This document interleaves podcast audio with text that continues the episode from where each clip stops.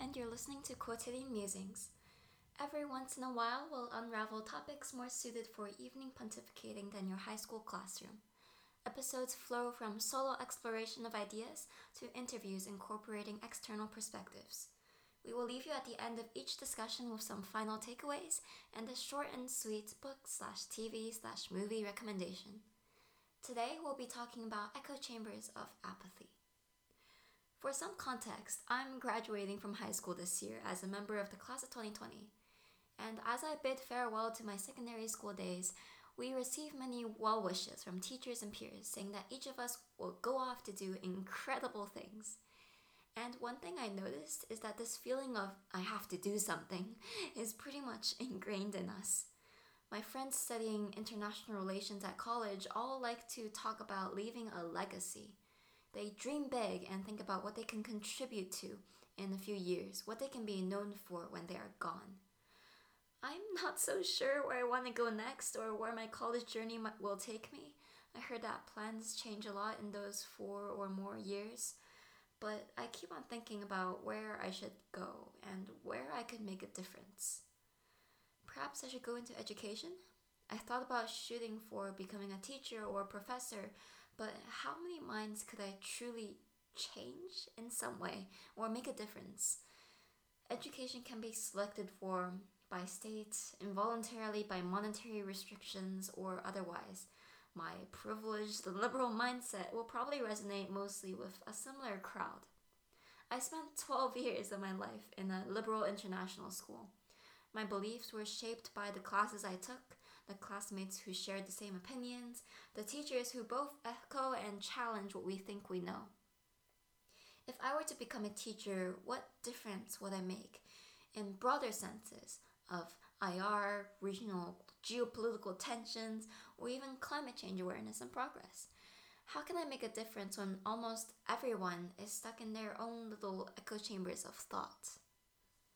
An article from the philosophy website Aeon titled Why It's as Hard to Escape an Echo Chamber as It Is to Flee a Cult defines an echo chamber as, quote, a social structure from which other relevant voices have been actively discredited.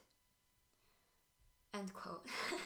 Take the polar- er, polarization of the left and the right in the States as a simple example.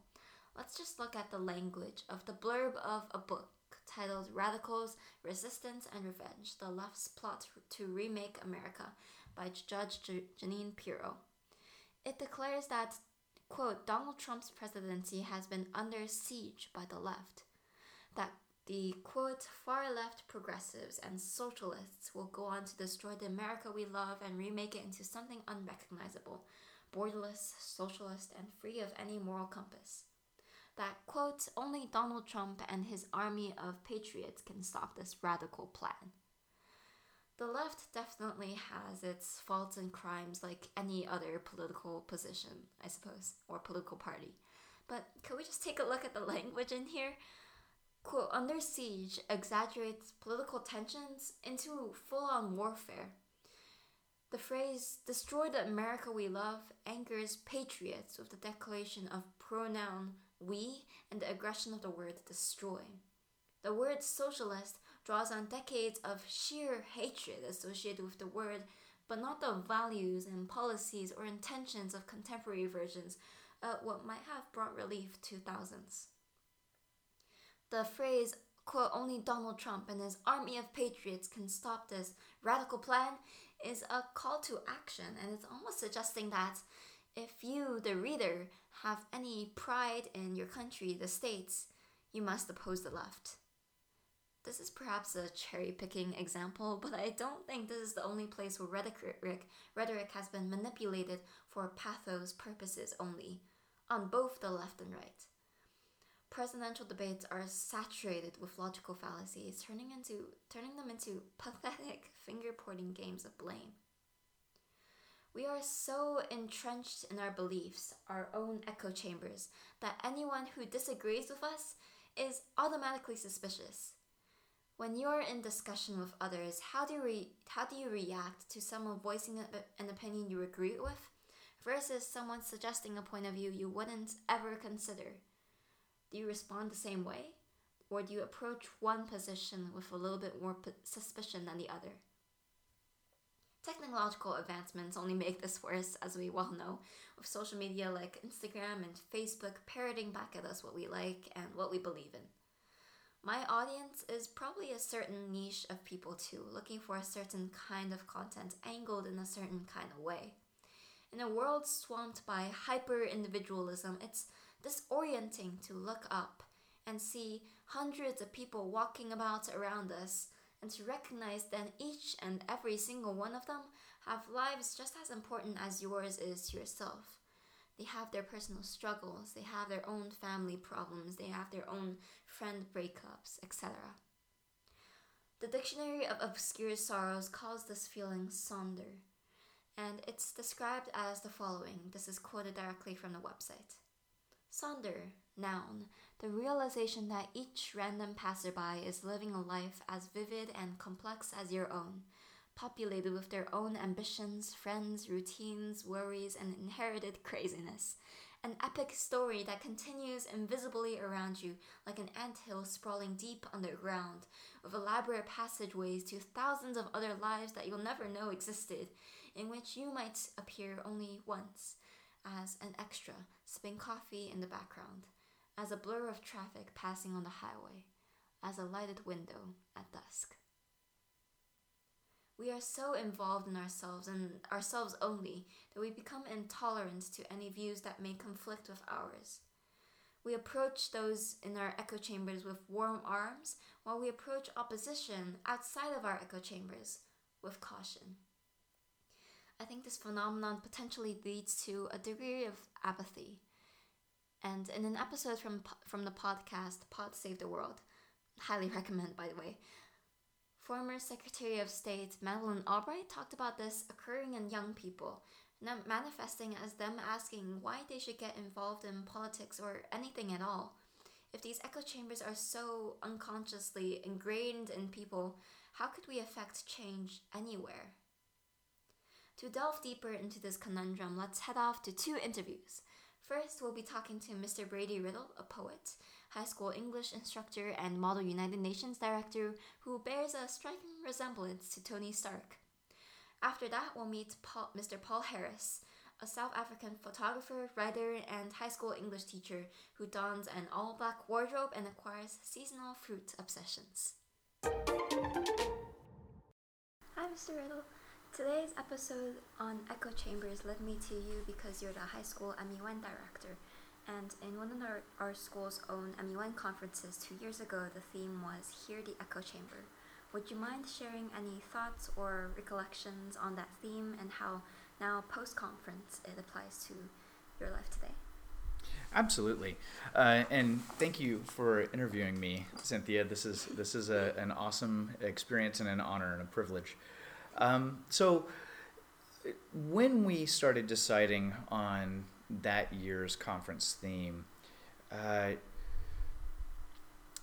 it was it was really interesting. Um, we had uh, the secretariat had a bunch of great ideas, and then Tiffany Chan came up with the idea of because at the time there was so much political rhetoric volleying about, and and it, it just seemed like it had grown more and more, um, not just in the United States but around the world over the past decade, but specifically and especially over the past couple of years. Um, because it wasn't just the election of Donald Trump that started this more conservative movement around the world where um, um, there was this almost propagandizing repetition of uh, ideas to try and create some confirmation bias. Um, I think social media also played a huge part in creating this sense of confirmation bias or, or echo chamber. Um, and, and, and so that, that we immediately fell into this conversation. And then Tiffany Chan, uh, getting back to her, she said, but don't you see a lot of this is, is repeated? It's an echo from problems and, and concerns in the past. And so we started working with this idea of echo chamber at multiple levels And then she said, uh, and she was st- she was so embarrassed when she said this, but she it reminded her of this children's book that she had read about a bat, uh, about bats in a cave, and how it was one bat's responsibility to tell a story to the whole cave at night. And so the cave remembered the story and kind of echoed. And I think that's the name of the title of the book is Echo Chamber, and and it echoes the names of the, uh, it echoes these stories again and again and again as a way of memorying, but how um, much of, of the world today, at least humanity, uh, has kind of twisted that idea of an echo chamber into um, only hearing what they want to hear and not listening to things they possibly need to hear, like um, um, the, the threats of uh, radical global climate change. Um, uh, um, and the effects those those uh, changes have on the environment in, in different ways, kind of like the perpetuation of, of viruses, um, and the the problems we're beginning to see in the ocean. I mean, one one example of this echo chamber would be something along the lines of I remember in the '80s, uh, it was the depletion of the ozone layer, and uh, then all of a sudden we fixed it. But then all of a sudden here's this echo of an environmental concern like um, increasing ocean temperatures and melting of, of uh, um, polar ice caps. And so these are forms of echo chamber as well. So um, we, we, we, we approached that phrase in a variety of ways because it's more than just settling into your own little social media um, community where you hear everyone saying the same thing and it and, and you don't see a broader view of issues. Cool.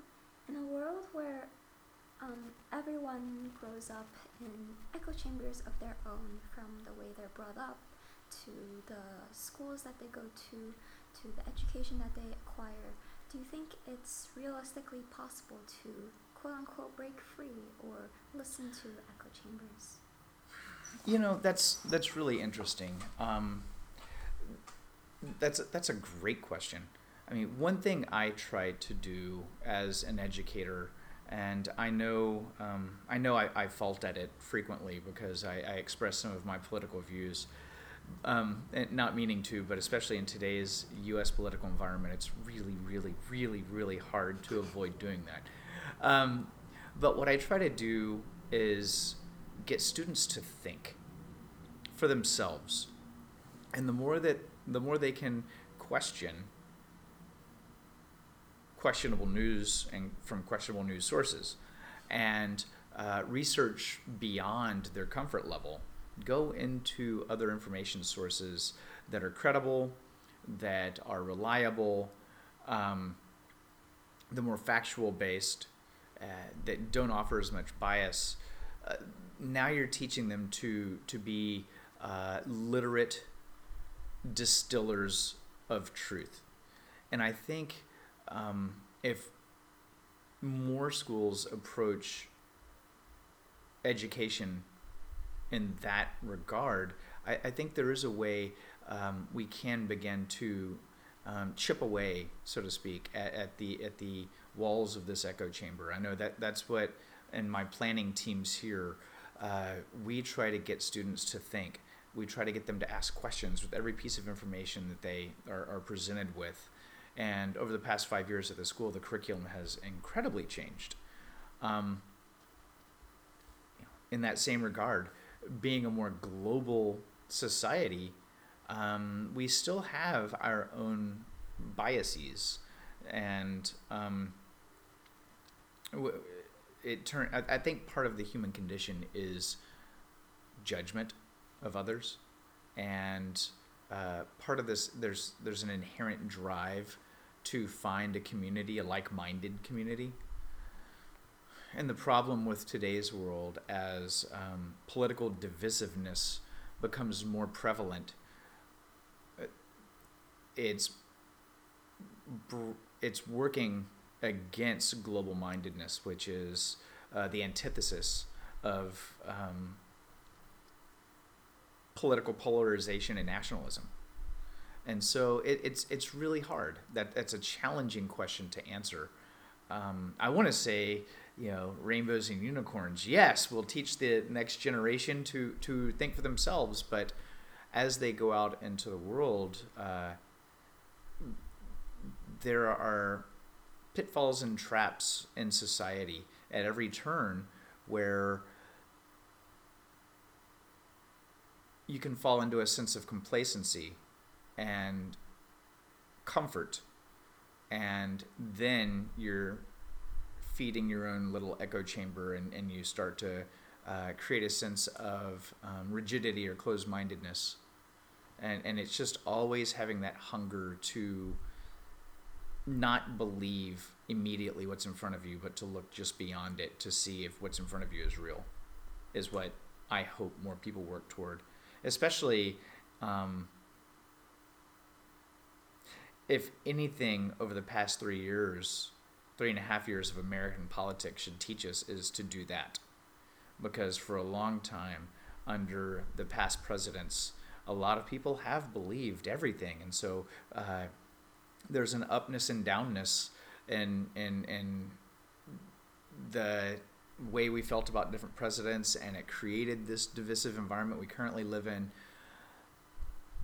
But when a political party can persuade a demographic demographic of people just enough to create a following, almost a cult-like following, that's when the world begins to get dangerous. And it's not just in the United States. You see it in Poland. You see it in other nations right now, where uh, there's just enough influence of a twisting of the truth um, a manipulation of numbers or just flat out lies and denials and a, a, deflection of responsibility and enough people support that person based on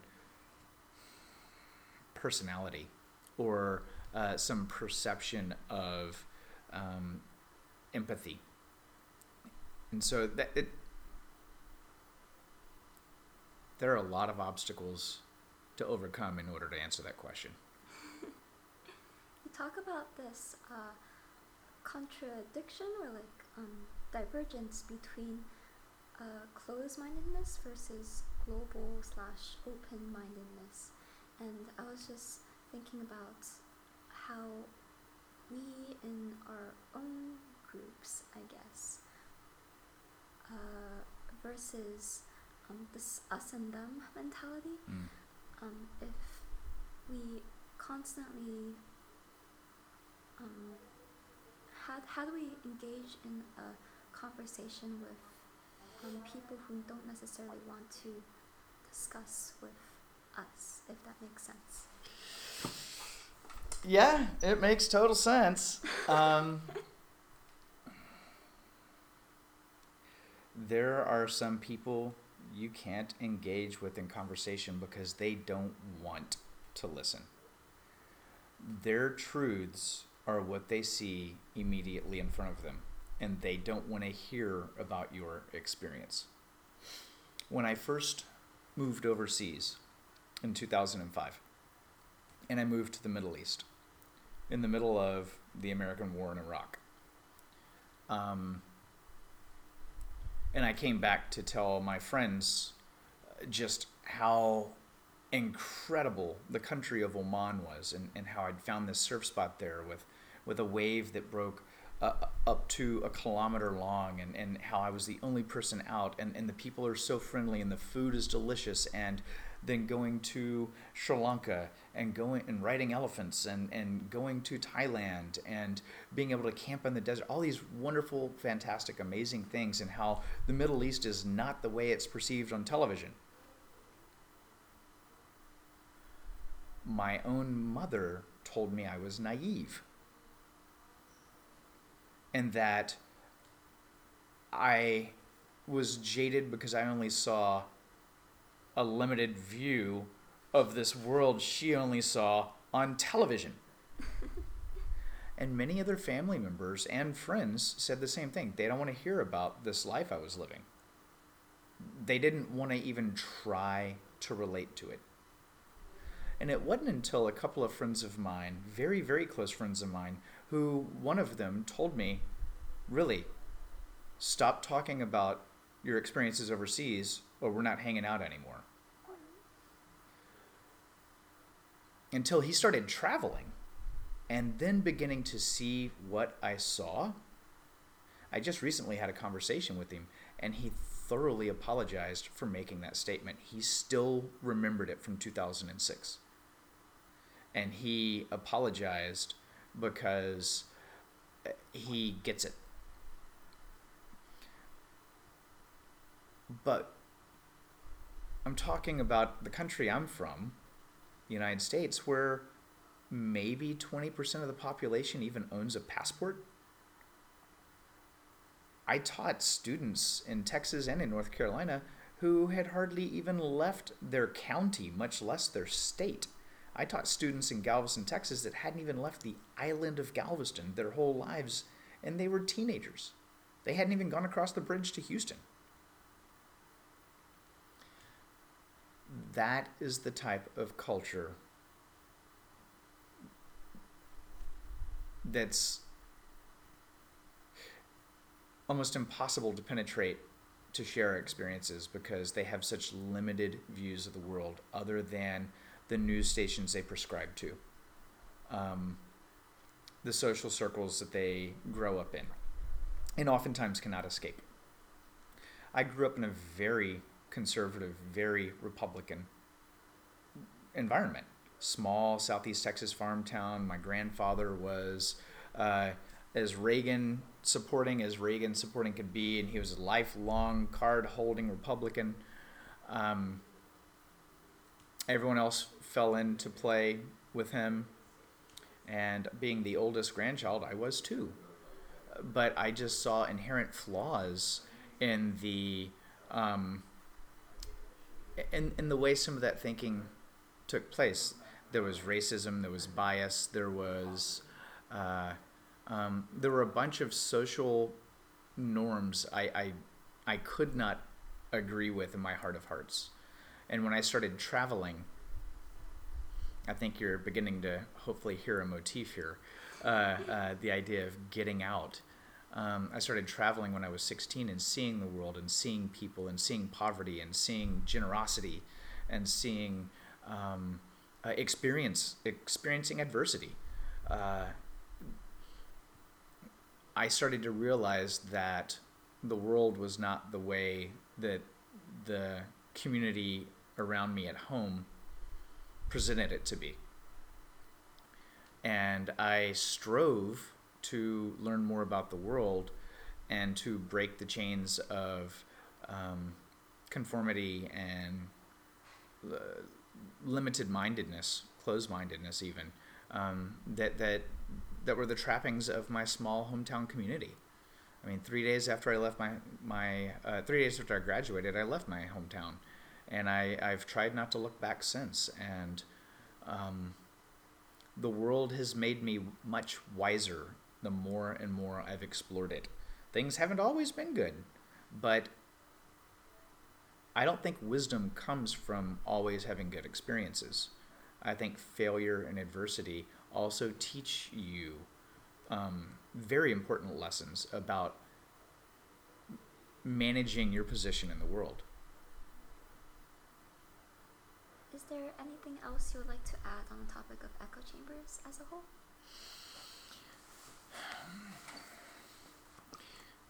You know, more and more, uh, this is a funny bend on the echo chamber. Uh, it's like every day I'm waking up more and more to the reality of my favorite dystopian novels I grew up reading. Fahrenheit 451, Brave New World, 1984. Um, the, the, they're, they're, they were so far fetched then. And it's almost like an echo of what could have happened is now happening. Reading is incredibly important. I have family members who who don't read one book a year, and they don't read the right books when they do read a book. Um, I I believe cultural engagement is important. I believe removing blame from situations like the current pandemic we're under and how someone people need to blame and so they're trying to point fingers and blame it anyone they can to find some sort of excuse you know like like, like the explosion in in viral numbers in, in the states uh, even though they can't practice social distancing habits or quarantine measures uh, as a whole group they still feel the drive to blame China for the virus when it's a virus. And it happens. And if you're not going to follow the rules and if you're not going to look at what New Zealand has done and what Taiwan has done and, and, and what China has done uh, and, and what other countries have done to really stem the spread of the virus, uh, you can only own it. And too many people are afraid to own that responsibility anymore. the echo chamber is is I, I think until people start reading and start listening to the echoes and start really uh, interpreting those echoes and, and contextualizing it in a modern sense or rationalizing um, their own biases uh, to some degree.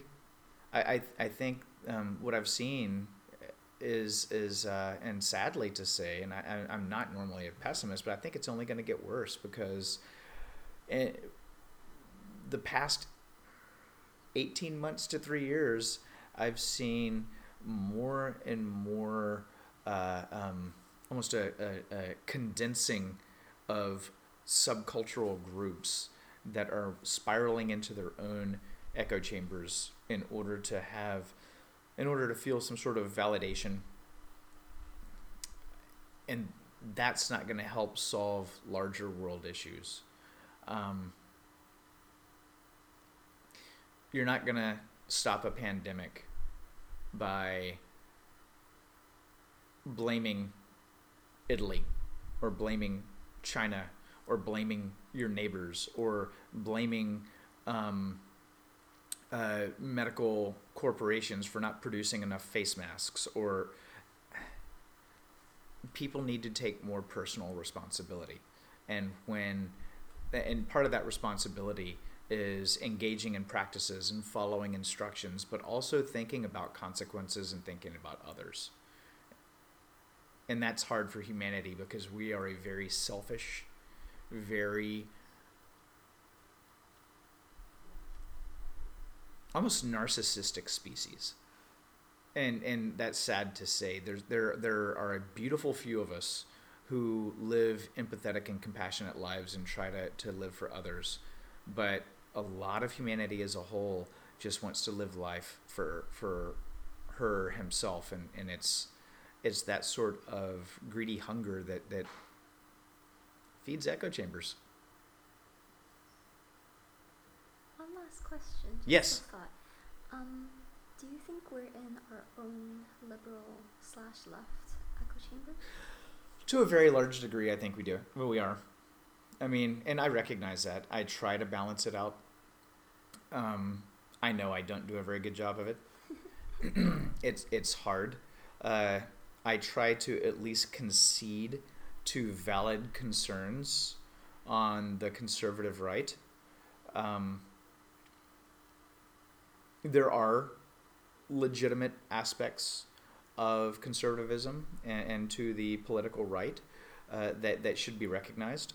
Um, I just feel that there is no moderate right anymore, especially in the United States and, and in other Western nations. The right has the moderate right has moved to an extreme right, and the extreme right is now an alternative right. It's that alt right extremism. Um, I do believe that the left is developing a tone of, of moderateness only because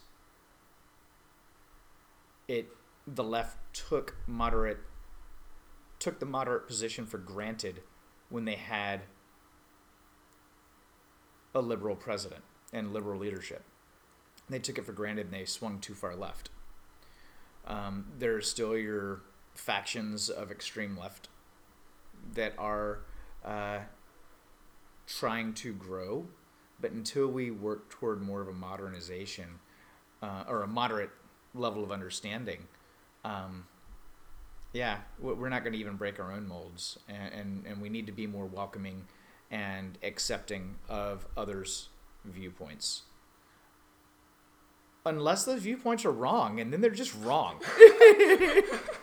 but I, I know that there are some left viewpoints that are wrong, but oh my gosh, uh, when, when, when people can't read beyond their own limited biased news sources and they're not working towards any sort of moderation. I digress. Thank you, Mr. Riddle, for your time. You're welcome. You're welcome. Thank you, Cynthia. Hi, Mr. Harris. You came to our English class as a guest speaker to give context on the South African apartheid behind the play Master Harold and the Boys. How do you think literature, whether it be historical fiction or phantasmal plays, interacts with the contemporary phenomenon of echo chambers? The mere concept of an echo chamber itself is, uh, uh, in some ways, it might be a little bit of a misnomer. Okay, let me try and explain. So, on different forums, you go and you listen, and people tend to repeat the same thing. They put the same news on, the same so the same, if you're it's a more of a right-wing echo chamber, it becomes like centered on people sending Fox News this and that and that.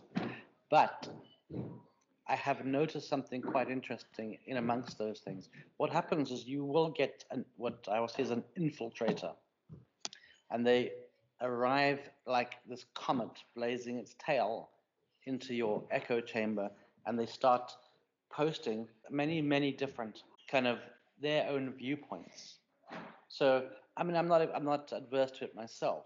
Where suddenly you're in uh, something that seems to be echoing around one of the Fox News things or something, and then you just drop in a CBS article, or you drop in a Guardian article, and it's almost like some people might like see it as the view of trolling, and to some degree, but it's not. It's in that regard, in that because what it does is it creates almost as uh, almost as if somebody's tearing the echo chamber apart for a second, opens the curtain, and you're those people that are so centered on kind of bouncing around the same information, they actually go out and they look at the Guardian, they look at the Independent, they look at CBS, and so that echo chamber is uh, whether they look at it already already already already with some sort of cognitive bias.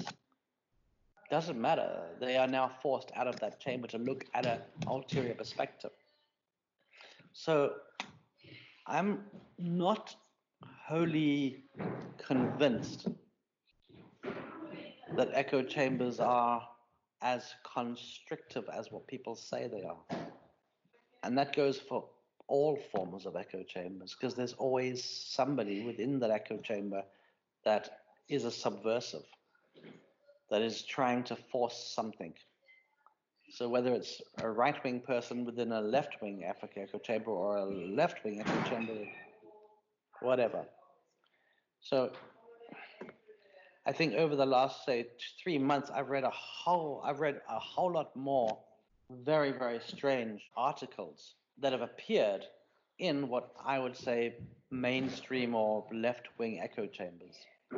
But I've now read articles that are way out of my comfort zone because I was in the so-called echo chamber. If I wasn't in that echo chamber, I think I would I would have been just running along my own self-generated echo chamber. And I think people do have a an ability to have a self-generated echo chamber. Left to my own devices without information, then I'll continually read the same thing. And I, I I think I rarely probably challenge myself. But once I'm put into a kind of a more forum-based echo chamber, I think to challenging yourself works a whole lot more. I've always preferred people or that one or two pers- people that actually are willing to challenge what I'm saying and just go along with what I'm saying.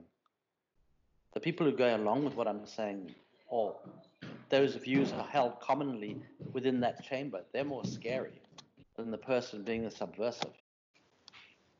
You know, I'm not, I don't have a canon view of literature. I, I watched other teachers talk about things in forums like, oh, why mm-hmm. should we have Shakespeare? And then a torrent of abuse hits that teacher of we need to have Shakespeare because of this. And my, the reality is, I, I do look at things and I think, well, what's the difference between Shakespeare and, I don't know, some writer from the Marie Claire or the Cosmopolitan? It's like, yeah, yeah, yeah. I know people are going to say, oh, longevity, and we read this 100 years later. Like, yeah, but what is the audience and purpose, and where are we today? What truly is greater? Playing Beethoven or playing whatever it is, uh, Bad Bunny? What, what gets to people now? I'm guilty of lacking poetry in my class because I may like poetry or may not like poetry, but uh, it's not something that is, it's not something that appeals to my heart. To I think that appeals to the general populace's heart, unfortunately. So you know, those poets out there can write their poetry, and it's not something that the world is embracing and en masse. Gosh, I hate echo chambers. Why? Because it helps stifle growth. It's a stifler of growth but it all depends on how that echo chamber is constructed. If that echo chamber is constructed to allow ulterior views, then it's fine. If it's not, that is problematic. An example being, there was a little discussion that I was involved with about a week or two ago, and it was back and forwards about the lockdown in South Africa and how it should be opened or closed and people were putting their articles and I was putting my articles about different methodologies for the lockdown. And eventually, one of the, the administrators on the forum said, Well, can you please stop? And my reply was, Well, if we stop, then we won't have a discussion. And then I was deleted from, the, from the group. And I, I, I, you know, sometimes you'd think, oh no, I felt like, did I? I didn't feel my, there was no pride or anything. It was just a mere admission, acknowledgement in my head and my knowledge that this is a prime example when echo chambers are not a good thing. Because once you close that down completely, then you do have an echo chamber that is just merely parroting its own self belief. And I say, thank goodness for social media at this moment in time, because it allows in the on the whole that echo chamber or what started as an echo chamber to actually be a productive construct of knowledge production. And that goes for literature as well. And this is why when you ask the question about literature there's such a crossover for me it's i don't mm-hmm. i'm finding it very i find the more i get the older i get i find it very difficult to understand what literature really is because I, I read so much stuff all the time and half of it would be considered as garbage. And somebody saying, "Hey, have you read this biography of like you know Albert Camus?" And then I'm thinking to myself, "Well, yeah, I'm actually reading a biography about this guy called Wayne Hussey, a guitarist who was an emo in the '80s." And then you get kind of like, "But what? This is Camus. Like, like yeah, why does it matter? Everybody's life has has a value, and uh, even the lives that may not seem like they, they, they have the, that, that literary worth. No, they do. They do. Everybody's life has matter, and, uh, and that's why I struggle with echo chambers. What do you think education as a profession has to play in sculpting, breaking, or reinforcing echo chambers? This very much depends on the ethos of the school or the institution if you have a religious type school that is only hiring, for example, people of a particular faith or a particular political persuasion, then you are narrowing the chances of that uh, agent provocateur, that saboteur of the echo chamber. And I, I do believe you will narrow the chances of that echo chamber actually producing knowledge. If you hired only Mexican chefs in Tacalicious, you would only have Mexican tacos. if you weren't open to the, the concept that things can be created as a, a sense of shared knowledge and built upon, then you would never have a taco that's filled with Szechuan spiced meat, that's enclosed with a, a hard shell taco and then enveloped in a soft shell Mexican street taco and tastes delicious. No. And so you have to be very careful about the ethos of what you're creating. Let me just use I'm going to use SA as an example in that regard. It's it's a it's a truly remarkable place in that it has and its English department is one of those. And I'm not going to blow the trumpet on this, but whether you have somebody who's a New Zealander or you have a, a Canadian or you have an American, each one of these these individuals bring baggage. They bring baggage in the sense of what they may have learnt in their home countries or the countries they studied in, what how their language shapes their understanding and reasoning. So whether you've got this uh, Anglo-Saxon like English that's going on from the King's Queen's English or the or older forms or the American form, or you've got the Germanic form that comes from South Africa or the more Germanic form because it's influenced by the kind of the Dutch Afrikaans kind of side of things. You know, even me, I will default when I think about saying nasty things. I, I kind of default in my head to some rather nasty expressions in Afrikaans, which tells me that whether I whether it's me or not, there's some default mechanism where I find something easier. And you can see this in all in all people who speak different languages. They have this these ideas or these concepts that influence them. So the, to, some degree, language influences the way you act or behave. And some degree, your upbringing does, and some degree, where you are does. And all of this is all, all in a sense, all of this in a sense is baggage, and it's all brought to your classroom. So when you, as a student, go from grade nine and you're being taught by, I don't know, Mr. Parker, for example, let's just use him. There's a certain amount of baggage that he brings, and I'm not, I'm not saying baggage in a negative sense at all, not one bit. And then you move from that, from number, from grade nine to grade 10 in your Mr. Gertzfeld's class or something. And then you've got another set of baggage you're having to deal. And then you move from there to, say, my class, and then I bring another set of baggage. And from there to Mr. Malone's or so. Or even within the same year, you make those changes or as Mr. Gertzfeld did with you guys, let's just take Harris and bring him in for this class. And I'm a big fan of taking the, if I can. So in my language class, I had Mr. Fan from middle school come and have a chat to my class. That's the beauty of the SAS model, is the fact that the echo chamber that's being created is a rather large one that is filled with lots of different people, as opposed to the echo chambers in education that are constrained by certain things, whether they be a political ethos or a religious ethos. So I've I've always been a rather large fan of the more inclusive. Maybe that's a South African thing. I don't know. Maybe that's my reaction to being South African. Maybe that's my reaction to being to looking back at my past and saying I, I need to juxtapose my own upbringing because it was just so not right. That educational echo chamber that I lived in, where history began in 1652 when Jan van Riebeeck and his wife arrived in South Africa. Maybe that has influenced the way I think today in that regard of it has to be different. It has to be different because it can't be the one story. It, there are multiple stories. I bring a story to class. You guys bring a story to class. We all bring a story to class. And those stories are a bit of shared knowledge. I spend a lot of time asking you guys about your lives, where you're from, what you do, what languages you speak at school, what do you speak at home, because every single one of you is not a matter of saying, oh, you all have value. No, as an educational product to keep us going forward, we must be aware that we all bring a story to class and that story all has value. And to build on that, it's like that's what keeps my brain going. I could never stand in front of a class and just teach without knowing who you guys are because that's just not that's just not education for me. That's just hearing myself talk. That's a bad echo chamber. That's kind of how I see education when it comes to that educational echo chamber. You have to be inside that. And then we have a multicultural, multiracial, multinational, multi-ethnic, multi-religious echo chamber that works fine. But the minute we shut that down in any form, we limit the the, who can teach what and where. We limit what we understand about our, our, our students. We limit what we understand about our, our teachers. That's where a problem arises.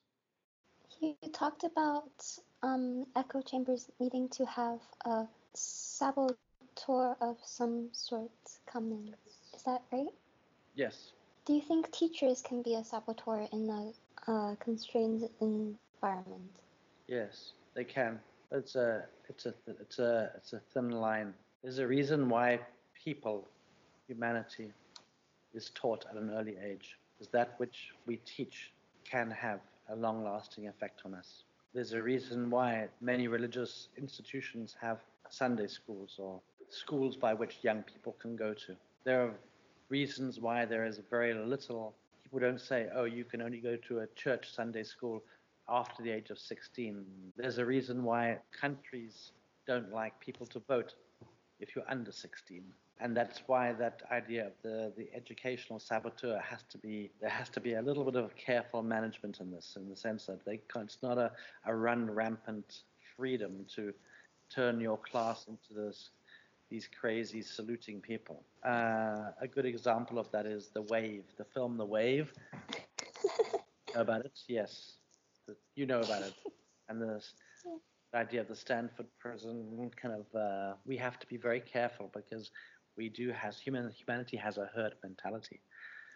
But yes, teachers can be, and it's very, and they are naturally in some ways. So years later, you will look back and you go, oh, I want. People might ask you that question at a dinner table. They say, so when you're a student, does it was there any teacher in your life?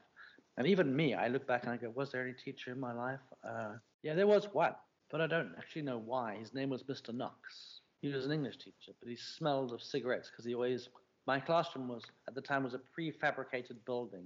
It's like those places they put migrant workers to sleep in. It was that hollowed out, and that was my school classroom. It was on bricks, and he used to sneak out and and he used to smoke, and then he used to come back to class and he used to put something on the board, and he used to say, "Okay, this is what I want you to see."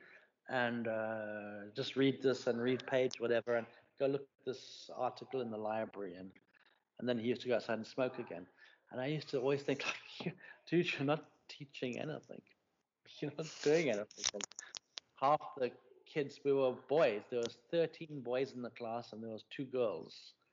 And it was uh, this was 7f or something and half the boys were like 19 or 20 years old. They'd failed every year we were like the worst class. We were like the the the reform class, the class that just wasn't getting anywhere. We, we weren't allowed to do woodwork or metalwork or anything because they had weapon, they had like machinery you could use as weapons against each other, this kind of stuff. And I used to, I used to look at this and think they all we're all fighting and beating each other up in class, and, and Mr. Knox is doing nothing. He's given up, but he hadn't given up. That's the thing. He hadn't given up.